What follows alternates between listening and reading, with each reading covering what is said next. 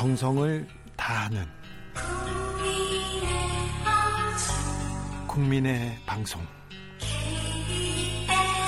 KBS 주진우 라이브. 그냥 그렇다고요.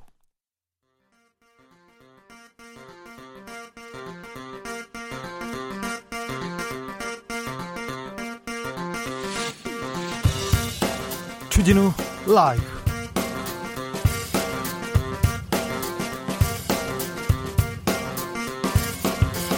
2020년 6월 12일 금요일입니다. 안녕하십니까. 주진우입니다. 법사위가 뭐길래 원구성이 뭐길래 여야가 끝내 합의점을 찾지 못했습니다. 박병성 박병석 국회의장은 최후 통첩을 날렸습니다. 15일 다음 주 월요일에 본회의 열어라. 반드시 상임위원장 선출해라. 그런데 이 상황 어디서 들어본 것 같지 않습니까? 지난주 저희 방송에서 박시영 대표가 원구성 15일이 마지노선이다. 15일에 결정된다. 이렇게 예언했는데요.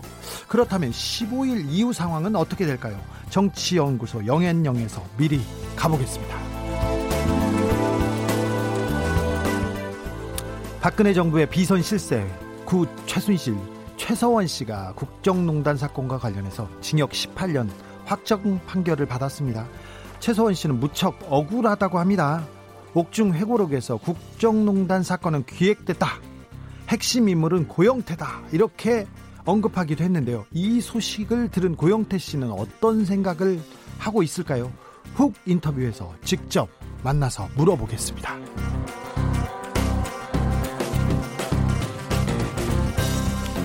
이재용 삼성전자 부회장의 기소 여부를 검찰 수사심의위원회가 심의하도록 했습니다. 그런데 양창수 수사심의위원장을 두고 이런저런 말이 나옵니다. 대법관 시절에 삼성 총수 일가의 경영권 편법 승계 면제부를 면제부를 줬기 때문인데요. 그랬던 양창수 위원장이 이재용 부회장 경영권 불법 승계 기소 여부를 판단하는 게 과연 옳은 걸까요?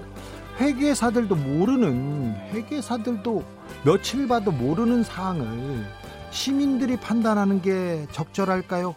주스에서 짚어보겠습니다. 나비처럼 날아 벌처럼 쏜다. 여기는 주진우 라이브입니다.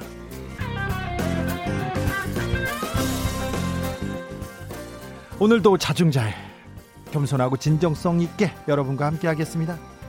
코로나 확진세가 다시 고개를 들고 있습니다. 걱정입니다. 정부는 수도권의 방역을 강화하겠다 이렇게 했는데 우리 스스로가 사회적 거리두기 좀 지켜야 합니다.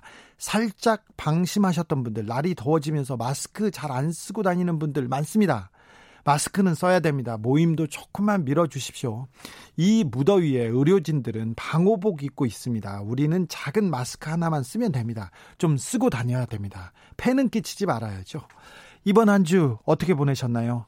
금요일까지 잘 계셨으면, 잘 지내셨으면, 건강하시다면 잘하신 겁니다. 여러분의 이야기 들려주십시오. 샵 9730, 짧은 문자 50원, 긴 문자 100원입니다. 콩으로 보내주시면 무료입니다. 그럼 주라이브 시작하겠습니다. 시끄러운 세상, 더 시끄러운 정치, 풀리지 않는 갈등, 꼬이는 일상, 답답하신가요? 저에게 오십시오. 주 기자가 여러분의 답답한 속을 뚫어드립니다. KBS 1라디오 주진우 라이브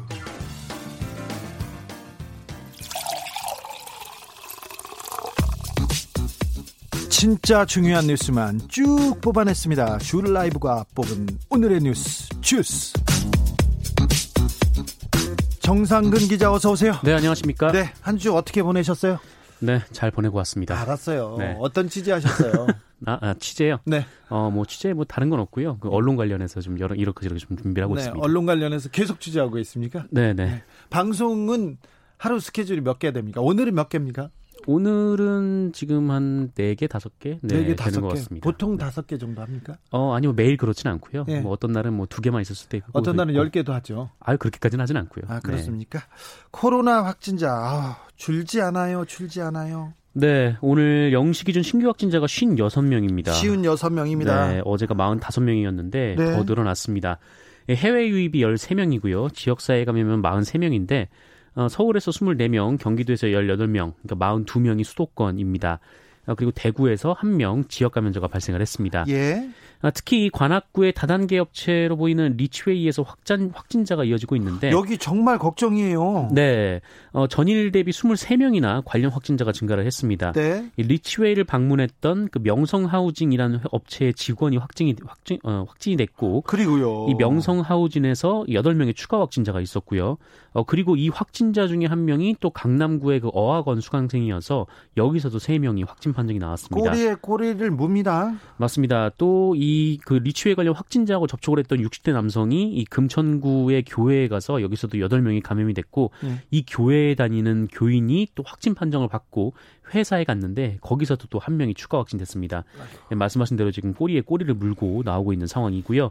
어, 그리고 도봉구의 성심데이 케어센터 여기도 좀 주목이 되고 있는데요. 어제 첫 확진자가 발생을 했는데 지금까지 총 14명이 확진 판정을 받았습니다. 아이고 조심하셔야 됩니다. 코로나가 물러가지 않고 있습니다. 네. 국회 원구성이 불발됐습니다. 네, 오후 2시에 본회의가 열리긴 했는데, 네, 그냥 끝났습니다. 그냥 끝났어요? 네. 아니, 좀 일 좀 해야지. 왜 안 한대요? 음, 안건 상정 없이 그대로 산회를 했는데, 예? 어, 오늘 뭐 미래통합당 의원들은 뭐 본회의장에 들어오지 않았고요. 이 예. 대신에 예. 김성호 원내수석 부대표가 어, 혼자 입장에서 뭐 단독 본회의의 부당함을 또 얘기를 하는 의사진행 발언을 했습니다. 이후에 박병석 국회의장은 사내를 선포하면서 오는 15일에는 본회의를 열고 상임위 배분 등을 처리하겠다 이렇게 밝혔습니다. 이 내용은 조금 이따 정치연구소 영현영에서 자세히 살펴보도록 하겠습니다. 네. 아, 국회 원구성은 불발됐어요. 국회 일은 안 하는데 곽상도 의원은 열일하고 있습니다. 얼마 전에는 정의기억연대 위안부 쉼터소장이 네네. 그 숨졌지 않습니까? 여기에 대한 의혹을 계속 제기하고 있습니다. 네, 관련 의혹을 계속 제기를 하고 있는데 이 극단적 선택이 아닐 수도 있다라는 것이 이 곽상도 의원의 주장입니다. 예? 오늘도 기자회견을 열고 이 자신이 경찰로부터 이 손영미 쉼터 소장 사망 추정 시각 그리고 부검 결과 이 자료를 받은 결과 경찰에서 정확한 사망 시간은 알 수 없으나 어, 6월 6일 오전 10시 50분부터 오후 10시 55분 사이에 사망한 것으로 추정한다 추정, 어, 추정했다라고 경찰이 밝혀왔다라고 합니다. 지금 곽상도 의원은 그 손모 소장이 자살이 아니라 의문사인 것 같다. 타살일 수도 있다고 그 의혹을 제, 주장하고 있는 거죠. 네, 그래서 곽상도 의원은 아니, 경찰이 그냥 이런 식으로 그 시간대를 넓게 잡아서 사망 원인을 추정할 수가 있냐? 예. 아, 이건 뭔가 이상하다라고 주장을 하고 있는데 어, 하지만 경찰은 아직 국가수로부터 정확한 부검 결과를 받지 못했기 때문에 어, 그 마지막으로 발견 모습이 발견됐던 그 오전 10시 그리고 어, 사망한 뒤에 발견됐던 오후 10시 그 정도를 어, 선으로 잡아놨다라고 밝혔습니다. 네, 자세 자세한 내용이 나오겠죠, 곧. 네. 네, 뭐 어쨌든 곽상도 의원에 대해서 더불어민주당과 정의연 측은 강하게 반발을 하고 있는데 어, 타살 혐의가 없다고 경찰에서 확신을 하는데도 계속해서 이렇게 주장을 하는 것은 어, 고인을 모욕하는 것이다 이렇게 주장했습니다. 위안부 피해 할머니들 가족들도 또 다른 내용을 얘기하고 있어요. 네, 이 조선일보가 이 기로녹 할머님의 며느리 조모 씨로부터 어, 조모 씨의 딸이 이 손 그 소장의 사망 기사에 댓글을 썼다 이렇게 확인을 했다라고 밝혔습니다. 이게 무슨 말이냐면 어 그러니까 지난 7일 이 손모 씨 사망 관련해서 한 네티즌이 댓글을 달았는데 할머니 은행 계좌에서 엄청난 금액을 빼내서 다른 은행 계좌에다 보내는 등 돈 세탁을 했다. 뭐 이런 내용이었습니다. 댓글이요? 조, 네네 댓글이 그랬습니다. 네. 그래서 조선일보가 이걸 찾았는데 어, 관련해서 이 기로녹 할머님의 그 의부다들로 알려진 어, 그 사람의 이제 며느리, 그, 그 사람의 이제 딸이 어, 그런 글을 쓴 것으로 확인했다. 이렇게 보도를 했습니다. 어, 하지만 이러한 의혹에 대해서 정의연 측 관계자는 이 기로녹 할머님의 아들이 돈을 요구했다라고 주장을 했습니다. 어, 기로녹 할머니 아들이 이 손모 씨에게 접근해서 돈을 요, 달라고 요구했다면서 이 소장님이 증거 자료를 다 모아두고 있다 이렇게 주장을 했습니다. 경찰에서 검찰에서 수사를 하고 있으니 좀 지켜보시죠. 네. 3831님이 코로나 확진으로 입원한 지 3주째입니다. 아이고 어떻게 해요. 여기 정말 답답합니다. 주디가 매일 하는 코로나 예방 얘기 절대 과한 얘기 아닙니다. 코로나 남의 얘기 절대 아닙니다. 사회적 거리두기 꼭 하시길 바랍니다. 네. 3주째인데 힘을 좀 내주세요. 네네. 네. 대기업 회장 아들이 군대에 갔어요. 근데 군대에서도 회장이네요, 회장. 네, 뭐 그런 의혹이 제기가 됐습니다. 어, 모 대기업 회장의 아들로 알려진 이 공군 부대의 한 병사가 어, 무단으로 부대를 이탈하거나 그러니까 탈영했다는 거죠. 예? 어, 그리고 1인 생활관을 사용하거나 어, 그리고 상급자들에게 빨래 심부름을 시키는 등 어, 이른바 황제 군 생활을 하고 있다. 어, 이런 청와대 국민청원이 제기가 돼서 공군이 감사에 착수했습니다. 뭐 영화 같은 얘기네요. 이런 군대에서요. 일이 가능할지 잘 네. 모르겠는데 그렇죠. 어쨌든 이 한 그 서울 금천구 지역의 한 공군 부대 부사관이라고 밝힌 군인이 예. 이 청와대 국민청원 게시판에 글을 올렸습니다. 예. 어, 이에 따르면 어, 우리 부대에서 이 부모의 재력 덕분에 특정 특정 병사에게 특혜를 주고 또 이를 묵인 방조해 오는 등의 비위 행위를 폭로하려고 한다 이렇게 청원을 올렸는데 네. 해당 병사가 부대에 전입을 왔을 때부터 이 병사들과 부사관들 사이에서는 어, 해당 병사의 아버지가 모 대기업 회장이라는 얘기가 돌았다라면서 최근까지도 해당 병사의 부모는 밤낮으로 이 부사관들에게 아들의 병영 생활 문제에 개입해달라 이런 전화를 한다라고 주장을 했습니다. 예. 어, 그러면서 해당 병사가 이 자신의 빨래를 부대의 세탁 시설에 하지 않고 어, 부대 밖으로 반출을 해서 가족 비서에게 이 세탁을 맡기고 있고 어, 이 과정에서 옷들을 부사관이 전달을 해준다. 그러니까 부사관이 심부름을 예, 병사의 심부름을 해준다라는 얘기인 거죠. 예. 뭐 이렇게 주장하기도 했고 그리고 부대 체육대회 때 외진이나 외출증 없이 탈영을 했다라거나 어, 해당 병사가 자꾸 외진을 나가서 어, 아빠랑 밥 먹었다라는 얘기를 한다는 등 이 부대 내 전원을 소개하기도 했습니다. 이게 뭐 그, 그 공군에서 뭐라고 합니까? 음, 일단 감사를 시작했다라면서 정확한 사실관계부터 파악할 것이다라는 게 공군의 입장입니다. 감사에 나선 거 보면 조금 무슨 문제가 있어 보입니다만 좀 지켜보죠. 네. 어, 신현지님 질문했는데 어떤 기업이에요 여기? 어떤 기업이냐고요? 네, 어떤 네. 대기업이 어디예요? 어, 아직 알려지진 않았습니다. 아예 알면서. 네. 말, 회장이 누구예요? 아니요, 저는 잘 모르겠습니다. 네. 괜찮아요. 아니 괜찮은 게 아니라 네, 네. 이게 저도 조금 전에 접한 소식이어가지고요. 알겠습니다. 제가 좀 알아보겠습니다. 네.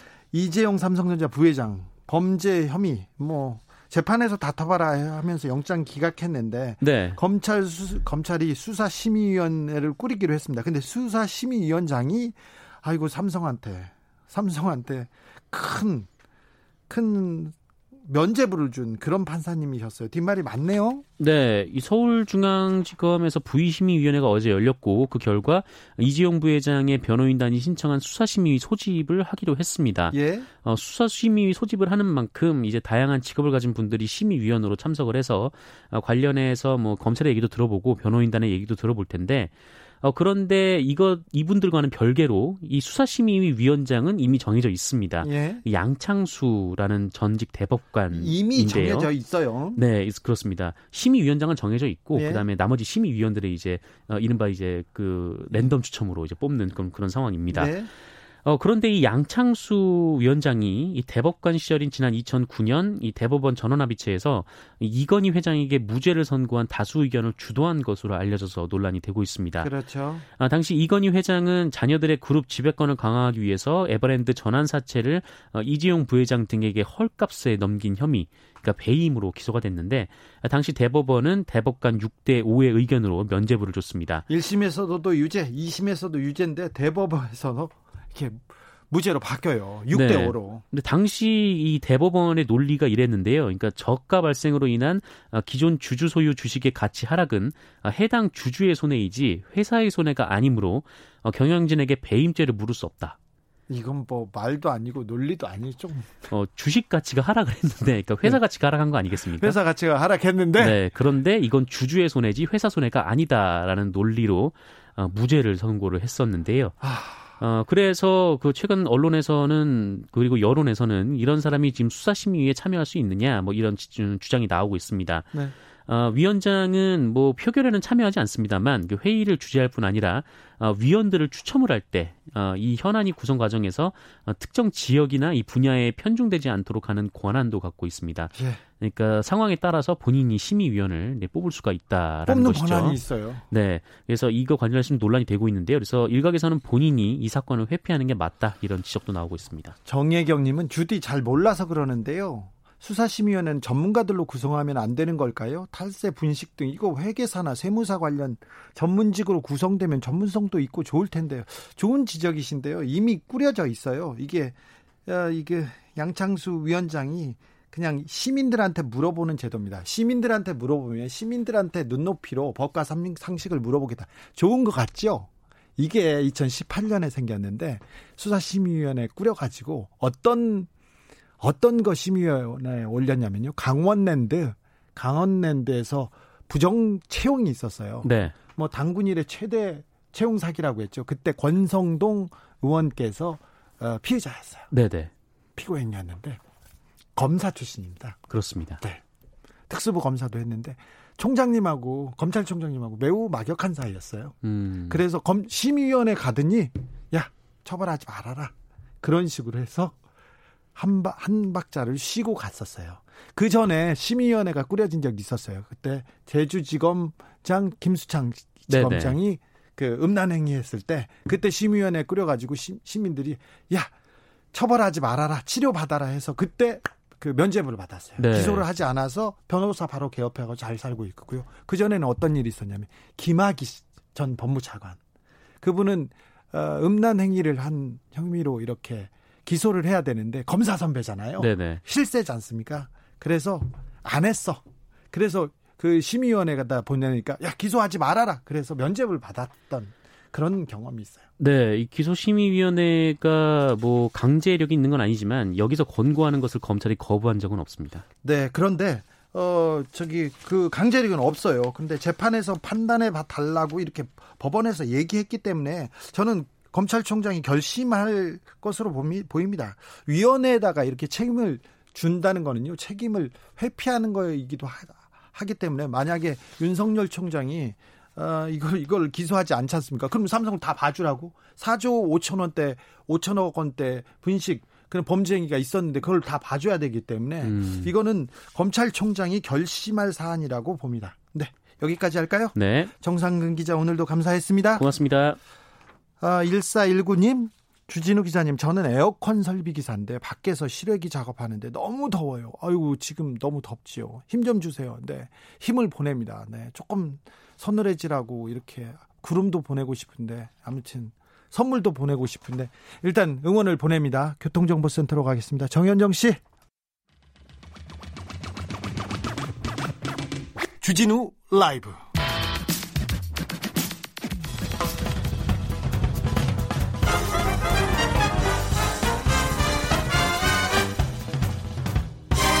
훅 인터뷰 모두를 위한 모두를 향한 모두의 궁금증 훅 들어갑니다. 훅 인터뷰. 어제 최선 씨가 국정농단 사건에서 확정 판결을 받았습니다. 징역 18년, 벌금 200억 원입니다. 그러고 나니까 최서원 씨 주변 인물들 어떻게 지내는지 뭐하고 지내는지 근황 궁금하시죠? 정유라 씨 잘 지내고 있습니다. 셋째 등남 후에 아들 셋 키우면서 어, 경기도에서 잘 삽니다. 술집 자주 다니시고요. 최근에는 제주도 여행 다녀오셨더라고요. 비즈니스석 타고 쫙 다녀오셨습니다. 장시호 씨 잘 지냅니다. 제주에서 아이 학교 국제학교 보내면서 행복하게 지내십니다. 얼마 전에 새로운 사랑 시작하셔가지고요. 알콩달콩 사십니다. 어, 고영태 씨는요. 그동안 감옥 갔다 왔습니다. 한때는 최서원 씨의 최측근이었는데 국정농단 사건에 단초를 제공했습니다. 용기 있는 증언 했고요. 국정농단 특검팀에 많은 도움을 줬습니다. 저녁마다 가서 이렇게 증언을 하고 최순실 그리고 박근혜 대통령에 대한 증언을 했습니다. 그런데 한쪽에서는 서울중앙지검 수사팀이 집요하게 집요하게 고영태를 쫓았습니다. 그러면서 나중에는 구속까지 되죠. 그런데 최근에 최서원 옥중 회고록에 따르면 국정농단의 기획자가 돼 있습니다. 고영태 씨가 어 기획자라니 직접 물어보겠습니다. 고영태 씨 모셨습니다. 안녕하세요. 네, 안녕하십니까. 잘 지내셨어요? 잘 지낼 수는 없다고 그러죠. 네. 5.18 때 아버지 제사 잘 아, 치르셨는지요? 네네. 네. 묘지에도 가시고요. 네네. 언제 돌아가셨죠? 어, 5.18 사건 때. 네. 며칠 날 돌아가신지는 모릅니다. 20일 정도로 알고 있습니다. 그럼 제사는 20일 날 지냅니까? 네네네. 네. 5.18 그 묘지에 가서 지냈습니까? 아니, 집에, 제사는 집에서 지내고요. 네. 그리고 이제 묘역에는 참, 저. 참배만 했고요. 네. 감옥 갔다 왔죠? 네네. 어떤 혐의였습니까? 어, 알선수재 혐의로 나왔습니다. 알선수재 혐의. 네. 어, 당시에 국정농단 수사가 진행될 때 서울중앙지검에 주력 부대가 있었습니다. 이동열 3차장이었고요. 형사칠부 전순신 부장검사, 첨단수사부 손영배 부장판, 부장검사였는데요. 이분이 고영태를 집요하게 쫓았습니다. 그러니까 2016년부터 계속해서 국정농단 사건이 터졌을 때 촛불이 들었을 때부터 그러다가 관세청에 이 아무개 씨를 수사하다가 포착했어요. 근데 이 아무개 씨 통장에서 공무원이에요. 관 이 아무개 씨가 5급 공무원이었던가요? 관세청에? 네, 그런 걸로 알고 있습니다. 5급 공무원이었는데 이 5급 공무원 통장에서 82억 원이 넘는 돈이 나옵니다. 82억 원이. 그러다가 갑자기 이 아무개 씨가 고영태를 지목합니다. 고영태가 관세청의 어떤 사람을 승진시켜주면서 최순실한테 아 최서원 씨죠 최서원 씨 그리고 박근혜 대통령을 통해서 승진을 시켜줬다 이런 증언을 합니다. 근데 처음엔 수사가 안 되다가 갑자기 진행되더니 고영태 씨가 감옥에 갔죠. 거의 맞죠? 아니 좀 다른 부분이 있는데 네. 아, 그분이 증언한 게 아니라 제가 먼저 얘기를 했고 네. 증언했고 네. 어 그래서 그게 드러나게 됐던 거죠. 이런 식으로 해서 제가 사실대로 다 얘기해야 되니까 네. 이렇게 해서 그 추천을 해서 세관장이 임명이 됐다. 네. 그래서 이제 그 사건을 알게 됐죠. 예. 어, 그래서 2,200만 원을 받은 혐의로 일단 감옥에 갔습니다. 200만 원 상품권이었고요. 그리고 2천만 원은 현금이었는데요. 네. 그때 받으셨어요? 아, 제가 절대 받은 적 없습니다. 받은 적 없습니까? 네. 근데 알선 수재라면 그 검찰에서도 알 거 아니에요. 알선 수재라면 이 A 씨를 승진시켜 주려고 최서원 씨 그리고 박근혜 대통령을 통해서 승진을 시켜줬다는 건데 왜 그 승진 시켜 준 사람 승진 주, 준 승진을 해달라고 한 사람도 처벌을 받지 않았고 최서원 씨도 처벌을 처벌을 받지 않았고 박근혜도 처벌을 받지 않는데 이 사건에서 왜 고영태 씨만 처벌받고 감옥에 갔죠? 저도 이제 법률 쪽으로는 잘 모르는데 어 제가 추천을 해서 어, 승진을 하신 분이 하신 분한테 제가 돈을 받았다 말씀 수재가 될 수도 있겠다 생각하는데 그분한테는 돈 달라고 한 적도 없고 그분한테 그분도 돈을 준 적도 없고 요구한 적도 없다고 하는데 전혀 상관없는 사람이 나타나가지고 아 그러니까 승진한 사람은 고영태 씨한테 내가 청탁을 하거나 돈을 준 적도 없다고 얘기합니까? 네네. 근데 상관없는 사람이 이 씨가 나타나가지고 갑자기 네. 고영태가 승진시켜줬어, 고영태가 돈 받았어 이렇게 얘기하는 겁니다. 그래서 제 3자가 나타나가지고 네. 어, 3... 그 돈에 대해서 왜 돈을 줬냐 하니 네. 자기 저 정도 힘이 있으니 자기한테도 피해가 올까봐 돈을 줬다. 좀 이유가 안, 말이 안 되는. 아무튼 그 혐의로 어, 그 혐의로 판결이 나서 감옥에 갔다 왔어요. 네 1년 6개월 다녀왔어요. 네네. 어, 그, 그 이 관세청 이 씨 82억 원 비자금 통장에 있었던 사람은 조사를 받지도 않았습니다. 아무튼 감옥에 갔습니다. 1심의 판사는 조의연 부장판사. 어, 고영태한테 1심 감옥형을 선고한 사람은 조의연 부장판사인데 기억하시는지 모르겠습니다만 이재용 삼성전자 부회장 구속영장을 기각한 판사였습니다. 그리고 다른 판사들도 굉장히 좀 사법농단에 연루됐던 그런 판사한테 갔네요. 운이 그렇네요. 자, 어제 국정농단의 주범이었던 최서원 씨 징역 18년 벌금 200억 원 이렇게 추징받았는데요. 어떻게 보셨어요? 어, 지금 어 집에 신경 쓰느라 이런 거 전혀 지금 관심도 없고 아, 지금 그래요? 보질 못했습니다. 뉴스는 잘 안 보고. 네네. 네, 네. 세상하고는 담을 쌓고 사나요? 아니 그, 꼭 그건 아닌데요. 네. 좀 볼 것만 보고. 네. 안 볼 건 좀. 박근혜, 지금... 최순실 이런 뉴스 나오면 아, 아예 안 봅니까? 네네네. 네. 회고록 나온 거 아, 아세요? 어, 얼마 전에 지인분한테 연락이 와가지고 음. 그 지인분이 너하고 나를 음. 엄청 뭐 나쁘게 예. 써놨더라. 너도 예. 한번 봐봐라 해서 제가 그거 볼, 볼 이유는 없는 것 같습니다. 네. 그리고 그 책을 사서 볼 일도 없고 네. 제가 지금 어, 가정 집 집안일 보는데 더 좀 매진하겠습니다. 네. 어, 책에 이런 내용이 나온대요. 고영태 입에서 나온 얘기들은 누군가의 어, 누군가 힘 있는 배우에 의해서 기획되고 각본됐다. 각본이 짜맞춰졌다 이렇게 주장하는데 네. 아, 이거는 어떻게 생각하세요? 제가 사실은 2014년도 말부터 제가 이제 제보를 하기 시작했는데 예. 처음에는 TV조선으로 갔어요. 네, 일단 어, TV조선이 어떤 매체인지 모르고 일단 걸로 갔답니다. 아는 네. 사람을 통해서. 네, 근데 결... 갔어요. 다 이제 정보를 많이 드렸는데 네. 뭐 아무런 반응이 없길래. 예. 그래서 이제 그때부터 또 더 저 혼자 좀 준비를 많이 했죠. 네. 그래서 뭐 제가 그때부터 누군가를 믿지 못했기 때문에 누구와 무슨 각본을 짜고 그렇다는 거는 전혀 네. 말도 안 되는 소리라고요. 최서원 씨가 고영태와 만나면 내 삶의 최악이었 최악의 삶이 되었다 이렇게 얘기했는데 어, 그런 얘기가 있다고요? 네. 네.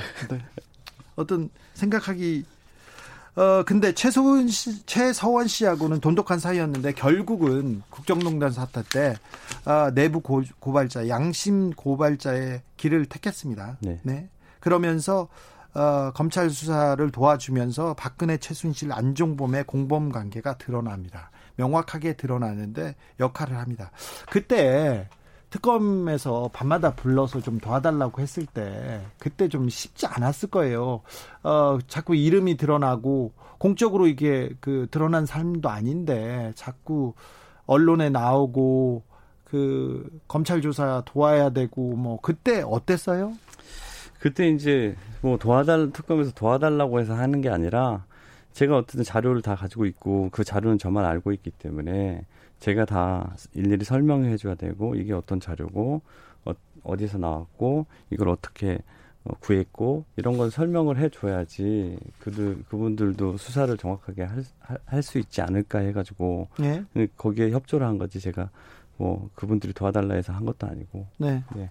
협조를 했는데 검찰한테는 협조를 하고 있는데 또 다른 검찰은 어, 고영태 씨를 의 주변을 집요하게 뒤지고 수사하고 쫓고 추적했지 않습니까? 네네. 그 부분은 어떻게 생각했어요? 뭐 검찰이 해야 될 뭐 일이라고 한편으로 생각하는데 그렇게 얘기 안 했잖아요. 그렇게 생각 안 했잖아요. 아 그렇게 생각합니다. 네, 그래요. 아, 감옥 갔다 오더니 달관했네요. 네 그런데요. 아니 근데 아 제가 있었을 때그 봤을 때 그냥 뭐 검찰 지금까지 계속 수사를 많이 해왔던 분들이라서 어느 정도만 봐도 아 제가 있는지 없, 어, 없는지는 충분히 알 수 있을 거라 생각합니다. 근데, 네. 근데 지금 무슨 저도 이해하기 힘들 정도의 수사를 했기 때문에 네. 뭐라 말을 아니 그러니까 할 말이 없습니다. 내가 잘못했으면 감옥 가는 게 맞다. 네네. 그런데 모르는 일이다. 네. 아닌 일을 가지고 감옥 갔다 이렇게 생각하세요? 그렇죠. 제가 그 사건을 보면은 어, 언론에 알려진 건 그냥 파렴치범을 만들어 놨는데 네. 제가 사기를 당했는데 그 사기꾼과 공범을 만들어 놓고 예. 왜 단지 그 자리에 그, 그 사람과 알고 지냈다는 이유 하나 때문에 네. 또 하나는 또 무슨 마사회법 위반 뭐 그것도 있는데 그 사람한테 뭐예요? 제가 어. 사기를 돈을 사기를 당했는데 그 사람이 사기를 마세법 뭘 한다고 사기를 쳐서 형을 확정받아서 살고 있는 사람 피해자가 고영태 씨였잖아요. 네, 피해자는 전데 어, 사 돈을 빌려가서 돈을 갚지 않았던 사람인데 그 사람하고 알고 지냈다는 이유 하나로 그거가 또 수사를 받게 되고 재판을 받게 됐던 거죠. 아, 그 건은 그러니까 감옥에 가 있는 사람을 검사들이 조사해 가지고 고영태 씨를 기소한 거군요. 네 네 네. 왜냐하면 그 사람한테 제가 보낸 돈이 이 사기를 당할 때 보낸 돈이 있기 때문에 아 그렇겠죠. 그 계좌를 캐다가 어. 그 사람한테는 제가 또 다시 고소를 하면 추가 추가가 확정이 되기 때문에 네. 이제 거기서 어떤 일을 했는지 저는 저는 알 수 없지만 제가 그걸로 이제 또 조사를 받게 되고 그걸로 재판을 받게 됐죠. 네, 손영배 부장검사 그리고 전순신 부장검사 이동열 3차장 검사 때 일입니다. 이동열 차장 검사는 지금 삼성 이재용 부회장 변호사로 열심히 뛰고 있습니다. JS님이 힘내시고 극복하시길 소원합니다. 평범한 시민으로서 말입니다. 언제까지 님이 제보자만 고통받는 세상. 네, 조금 그런 생각이 들었어요. 어, 박근혜 최순실 그 국정농단 의 결정적인 제보자이기 때문에 이 제보자를 신뢰를 무너뜨리기 위해서 검찰이 달려드는 거 아닌가. 우병우 그 민정수석이 그 승진시켜주는 사람들일 텐데 이런 생각 저도 조금 들었는데 좀 감옥 갔을 때 좀 억울했겠네요. 어, 그 감옥 간다는 것과 그 전에 파렴치범을 만든다는 것과 그리고 어, 어떤 식으로 공격을 할 거라는 건 어, 대충은 예상은 했지만 어, 그래도 그렇게까지는 할 줄은 몰랐습니다. 아, 이렇게까지는? 네. 네. 감옥, 네. 근데, 아, 고영태 씨, 아, 국정농단 사건이 이렇게 커질 때, 커질 때 공익 제보를 하면, 하면 나한테는 또 불리할 수도 있다.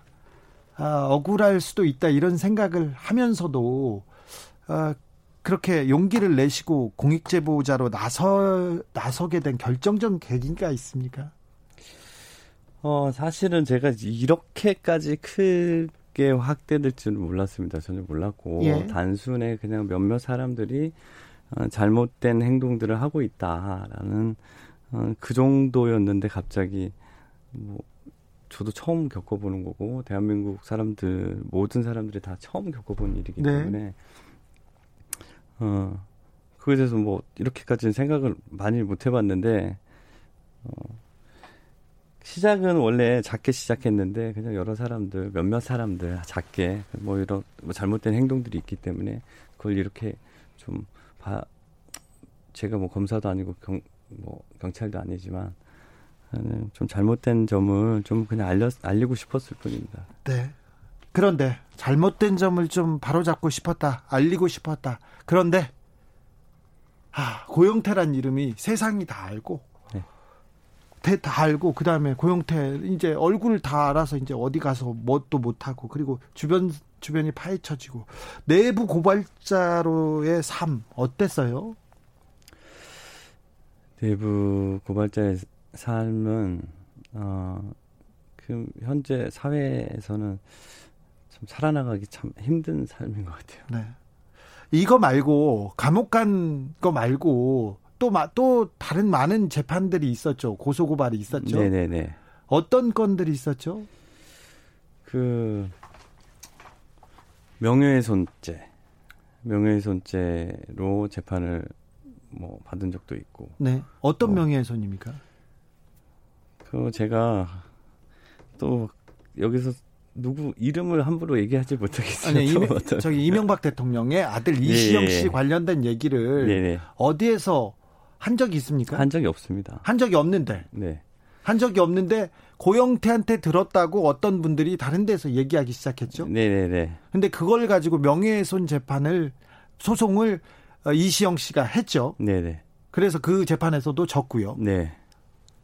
근데 그 재, 저 재판에서 진 민사에서 진 이유는 어, 대응을 왜 하지 않았냐. 네.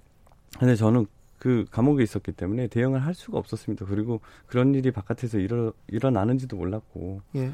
그렇기 때문에 대응을 할 수가 없었는데 그 대응을 못했다는 이유로 어, 인정이 되는 것과 동시에 제가 어, 손해배상을 해줘야 되는 상황이 왔었죠. 감옥 가서 감옥 가서 잡혀 있는데 그래서 소송이 진행되는지도 몰랐는데 이렇게 졌군요. 네, 소송은 진행 진행되는지 알았는데 네. 이제 하지 않았으니까 안 했다 하지 않았다 그런 적 없다 했는데 결론은 왜 대응을 하, 왜 그때 그때 대응을 하지 않았냐. 그때 그때 제가 그런 일이 나중에 재판이 붙어서야 알았지. 재판 붙기 전에는 제가 감옥에 있었기 때문에 전혀 알지 못했던 상황이고. 그래서 전혀 몰랐으니까 대응을 못했는데 그래서 그게 인정이 돼가지고 그렇습니다. 우리나라 법이 검사들이 판사들이 고영태 씨한테는 굉장히 좀 차갑고 가혹하네요. 뭐 따뜻한 분도 계셨습니다. 그래요? 네. 네. 2377님 제보자에게 최소한 벌금 200억 원에 최소 10%라도 상금으로 줘야 하는 법은 없나요? 이런 얘기했습니다. 어, 국정농단 수사에서 최 씨 일가의 재산은 2,730억 원으로 추정했습니다. 근데 이게 불법적으로 어 만들어졌는지 어떻게 그 축적됐는지를 수사를 못 하다가 스톱했어요. 그래서 재산 환수는 아직도 한 푼도 되고 있지 않습니다. 그때 드러났던 바깥에 보였던 부동산 재산하고 은행 재산 일부만 2,730억 원이었습니다. 민준이님, 민준이 님입니다. 용기 내주신 거 잊지 않겠습니다. 우루 스랭님 사회에서 보호해 보호해줘야 하는데요. 이런 얘기도 합니다. 고영태 씨 다시 과거로 돌아가면 국정농단 사건이 이제 딱 드러났어. 최순실 최순실 이름이 나오기 시작했어. 그때로 돌아가도 같은 선택을 하시겠습니까? 그러니까 그때 이름이 나오기 전부터 저는 이걸 2016년도에 이 사건이 불거졌지만 저는 2000 참고로 말씀드린 2014년도부터 제가 알리려고 노력을 했지만 2년 군데. 동안 네. 2년 동안 아무런 그 방법이 없었어요. 예. 그리고 들어주지도 않았고 그러다가 2016년 2년이 지나서야 이게 불거지게 된 게죠. 예. 네. 그래서 뭐 다시 과거로 돌아가서 같은 선택을 하, 시겠냐 이거에 대해서는 뭐 첫 번째로 이런 일이 다시 일어나서는 안 될 것이고 예. 어, 다시 돌아가긴 싫습니다. 사실. 6192님 사법부의 카르텔이 참 무섭습니다. 공익 제보자가 처벌받는 어처구니 없는 나라가 대한민국입니다. 이렇게 얘기합니다. 지금 그래서 어떻게 지내세요? 지금도 지금 뭐 아, 다시 뭐 불기소 처분됐던 사건이 다시 또 올라와서 다시 또, 또 수사 요청이 들어 또 수사 어, 어떤 건이에요? 또요? 네. 또 이제 그 감옥도 갔다 왔는데 그 건 아닌가요? 아니면 그건 말고 이제 다른 건으로 제가 이제 좀 전에 말씀드렸던 아 이시영 씨 건. 예, 그 건에 대해서 이제 뭐 불기소를 받았는데 다시 또 검찰에서 연락이 와서 다시 또 수사를 해야겠다. 아, 아 잠깐만요. 그러면 이시영 씨 관련해서 이시영 씨가 명예훼손으로 고영태 씨를 민형사로 걸었어요. 근데 민사에서는 적고 형사는 불기소 처분이 됐어. 왜 네. 그러냐면 네. 고영태 씨가 이, 이시영 씨에 대한 얘기를 직접 한 게 아니니까. 네. 그런데 갑자기 검사가 이, 이걸 가, 다시 시작하겠다고 수사를 시작했다고요? 네. 네. 조사를 시작했다고요? 다시 조사를 해야 되니 다시, 이 건으로. 네. 2000 17년, 16년 건을 가지고 지금 다시 조사를 해야 되니 나와라 이렇게 수사를 시작하겠다고. 네네. 또 조사 받아요? 네네.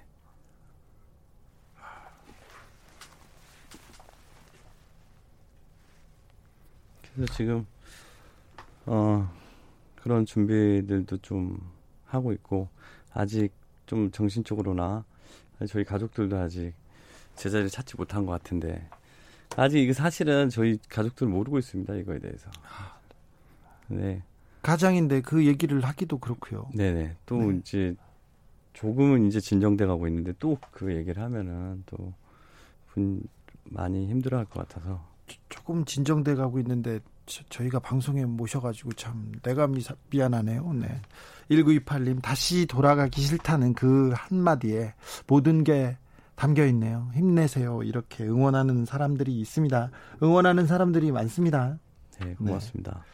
네. 어, 아무튼 잘그 그 일상으로 돌아와서 그래도 묵묵히 잘 일해야죠. 근데 일해야 되는데 검, 검찰에 또 끌려가서 수사받을 이렇게 재판 하나 걸려 있으면 일이 안 잡히잖아요. 생활을 아니, 근데 그 대한민국 검찰이 부르는데 가서 열심히 성심성의껏 조사를 받아야죠. 임하고 네. 저도 어떤 부분에 대해서는 저도 처벌을 받았고 또 다른 저와 관련돼 가지고 그 80억의 차명 계좌가 나왔던 그 뭐 이모 이모 서, 예. 서기관요. 예. 그분도 어 정확하게 수사를 해 주실 거라 믿습니다. 안, 안 했어요. 그건 안 해요. 검찰이. 나대로님 힘내세요. 진짜 열불 나네요. 잘 나오셨어요. 이렇게 얘기합니다. 아, 마지막으로 지금 걱정하는 사람들이 많은데 아, 그런 그 걱정하고 응원하는 사람들한테 남기실 말이 있습니까? 어, 많이 걱정해 주시는 거 고맙습니다. 그리고 힘이 나고요. 어, 그리고 저 잘 있습니다. 아주 건강하게 잘 있고. 잘못 아, 있는 것 같은데요? 아, 지금 대한민국 전체가 다 힘든 시기이기 때문에, 그러면 저도 뭐 저 혼자 힘든 것도 아니고, 대한민국 전체가 힘들기 때문에 모두 힘내주, 힘내주십시오. 네. 훅 인터뷰 지금까지 국정농단을 어, 진실을 밝히는데 가장 공이 있었던 사람 중에 한 분이었습니다. 고영태 씨와 함께했습니다. 감사합니다. 네, 감사합니다.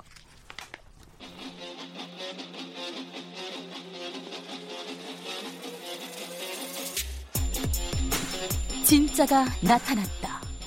악마 기자 주 기자가 전해주는 지옥에서 온 실사. 주진우 라이브.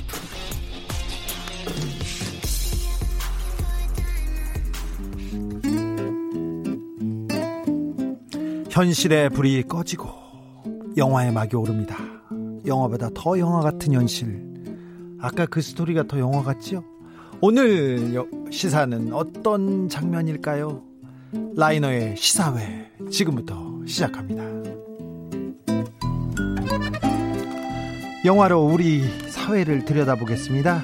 영화 전문 유튜버 라이너 어서 오세요. 네, 안녕하세요. 오늘은 어떤 얘기 할까요? 네, 요번 주에 영화계에 꽤 의미 있는 사건이 있었습니다. 어떤 게요? 이제 미국의 조지 플로이드 사망 사건이 네. 있었잖아요.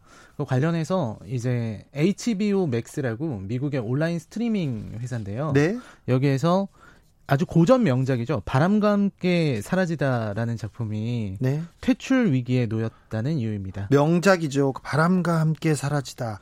네. 아, 네. 이 굉장히 엄청난 명작이에요. 대북급의 영화고 아카데미에서 10개 부문을 시상했던 작품입니다. 몇 번 봤어요, 저도? 아, 네. 4시간 가까이 되는 영화라 네. 보기가 쉽진 않은데 이 인종차별 이슈가 계속 있었거든요. 예. 그래서 이게 이제 퇴출될 위기에 처했다.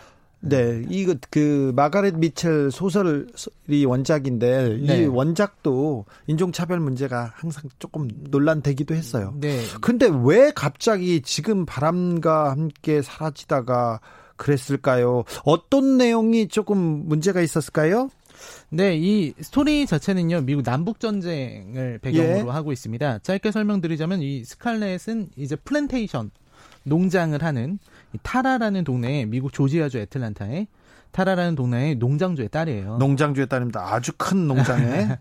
그래서 농장주 딸인데 거기서 이제 사람들 이제 많은 인기도 있고 이런데 애슐리라는 남자를 좋아하게 되고 네, 예쁘고 딱 똑똑하잖아요. 네, 네. 그리고 애슐리는 또 착한 다른 여자 멜라니를 좋아하게 되고 예. 그래서 멜라니 오빠랑 홧김에 결혼하고 이러는데 남북 전쟁이 터집니다. 예. 그리고 나서 이제 좀 어려움을 겪어요. 집안이 몰락해요. 예. 전쟁 이후로 몰락하고 나서 이제 어 이제 빚도 지고 세금도 내야 되고 이래서 급하게 프랭크라는 남자랑 결혼하게 됩니다. 프랭크 케네디인데요. 예. 자기 여동생이랑 사귀던 남자였는데 뺏었죠. 예, 가서 어, 여동생 수엘렌이 다른 남자가 생겼어요. 이렇게 거짓말을 하고 예. 뺏어버리죠. 예. 그리고 나서 결혼을 하는데 이제 여기에서 좀 문제가 생겨나게 됩니다. 예. 이 대, 제일 문제가 되는 장면이 사실은 이 장면인 것 같은데요. 그 이 원작 소설이랑은 좀 다른데 어, 혼자 돌아다니지 말라 그랬는데 스칼렛 오하라가 혼자 이렇게 마차 타고 가다가 예. 이제 북부군 어, 정확히는 흑인들인데요. 흑인들한테 습격을 당하게 돼요. 희롱 당하죠. 예, 성추행을 당하는 거죠. 예. 거의 강간하려고 덤벼드는데 근데 거기에서 이제 어 빅샘이라고 하는 흑인 뭐라고 할까요? 농장의 노동자들의 리더였습니다. 네네네. 그 친구가 와서 구해주고 예. 이런 사건이 벌어집니다. 그리고 프랭크는 아내가 그 일을 당했다는 거 알고 복수를 하러 가죠. 프랭크. 네. 네. 프랭크. 프랭크의 복수. 여기에 많은 게 함의돼 있어요. 네, 그렇습니다. 이 프랭크의 복수인데 이 프랭크가 영화에서는 좀 달라졌지만 네. 원작 소설에서는 KKK단과 연결돼 있는 인물입니다. 네. 그래서 사실 이 부분이 되게 심각한 부분에서 얘기가 나왔었고 예. 그리고 사실 영화에서는 그 스칼렛을 덮치는 사람이 두 명인데 실제로 스칼렛의 몸에 손을 대는 사람은 백인이에요. 아, 네. 근데 원작 소설에서는 전부 다 흑인입니다. 예. 그래서 이런 부분에 문제들이 있었고요. 이게 워낙 또 대작이고 워낙 사람들한테 관심이 있기 때문에 그런 작은 디테일이 어, 음. 흑인들 인종 차별에 중간 중간을 이렇게 찔렀다고 볼 수도 있죠. 아, 그리고 이제 사실 이 영화가 문제가 되는 이유가 또 몇 가지 있는데 예. 하나는 이제 노예들에 대한 어떤 표현의 문제입니다. 예. 이 집안에는 많은 흑인 노예들이 있어요. 예. 대표적으로 이제 어, 마미 역할, 유모 역할을 했던 배우도 있었고, 네. 그 다음에 집사로 나오는 인물이 이제 포크라는 인물입니다. 이 사람은 스칼렛 오하라의 아버지 제럴드 오하라가 포커를 해서 딴 노예예요. 아이고. 그리고 이제 이 노예들이 어떻게 되냐면 북부가 북부가 이제 전쟁에서 승리하고 아틀랜타가 함락당하고 예. 이 상황에서 이제 흑인 노예들이 이런 식으로 묘사를 하는 겁니다. 똑똑하고 우수하고 이런 어떤 상급 흑인들은 이 백인들 그러니까 그 남부의 방식을 여전히 좋아해서 어, 주인들과 함께 있기를 바라는 겁니다. 그러니까 그 집사나 좀 가정부가 네, 굉장히 어, 잘 있는 것처럼 잘 지내고 또 주인하고 주인한테 또 나무라기도 하고. 네, 그죠. 이, 그러니까 이런 표현인 거예요. 원래 남부의 흑인들은 굉장히 행복하게 노예로 잘 살았는데 북부의 양키들을 와가지고 이걸 다 망쳐놨다. 아하. 이런 식의 표현인 거죠. 그리고 예. 흑인들 중에서 이제 반항적이고 좀 이기적이고 게으르고 폭력적이고 탐욕적인 이런 식으로 표현되는 이른바 하급 흑인들은 북부 편을 든다. 예. 이런 식의 뉘앙스를 영화가 계속해서 풍기고 있었던 아, 겁니다. 그래요. 네, 그래서 그때부터도 문제가 많았는데 최근에 이제 그 블랙 클랜스맨이라는 영화가 있어요. 스파이크 리 감독의 예. 영화인데 여기 이게 뭐냐면 KKK단의 잠입 해서 취, 그 조사를 했었던 예. 흑인 경찰의 이야기를 다룬 건데 예. 후반부에 다큐멘터리가 나옵니다. 다큐멘터리요? 예, 다큐멘터리가 어떻게 나오냐면 2017년에 8월 달에 백인 우월주의자들의 시위가 있었어요. 예. 이 시위에서 이 시위를 반대하는 제임스 알렉스 필즈라는 남자가 그 흑, 백인 우월주의 시위에 반대하는 이런 혐오는 안 된다라고 반대하는 시위대를 차로 들이밀었습니다. 아, 반대로? 예. 예. 그리고서 거기서 이제 헤더 하이어라는 여성이 사망해요. 예. 이때 트럼프가 이 했던 그 연설을 영화에 삽입해서 트럼프를 그냥 정면으로 비판한 영화 감독이 스파이크 리입니다. 어떤 내용이었죠? 트럼프는 이때 뭐라고 얘기를 했냐면 예. 이제 한쪽 사람들이 무척 잔인했다. 하지만 반대쪽 사람들도 잔인했다. 네. 그리고 거기 있는 사람들 중에는 선량한 사람들도 있었다. 이런 식의 좀 말도 안 되는 물타기를 한 거예요. 뭐 틀린 말도 아닌데 근데 격앙돼 있는 시민들한테서는 또 이 말이 굉장히 상처로 다가왔군요. 네, 그래서 이 영화가 흑인의 어떤 인종차별을 다루고 있는 작품인데 이 영화 블랙 클랜스맨이라는 영화를 보면 첫 장면에 나오는 게 바람과 함께 사라지답니다. 네. 그러니까 그만큼 바람과 함께 사라지다는 어떤 인종차별의 좀 상징적인 영화, 인종차별을 좀 옹호한 것으로 보이는 영화로 보이기도 하고, 그리고 거기서 나오는 메시지는 이런 거예요. 그 스칼렛이 중간에 기차역에서 엄청나게 많이 부상당, 부상병들이 쫙 있는 거기를 네. 이제 다니는 씬이 있어요. 네. 그걸 보고서 스파이크 리 감독은 이렇게 얘기를 하는 거죠. 결국 혐오가 낳는 것은 피뿐인데 그 피를 흘리는 거는 흑인만 흘리는 게 아니라 백인들끼리도 흘리게 된다. 아, 그렇죠. 결국은 네, 혐오는 계속해서 차별을 낳고 네. 나와 너를 계속 구분짓게 되기 때문에 그렇죠. 네, 이런 거를 지적하기 위해서 어, 영화에 삽입하기도 했었습니다. 네.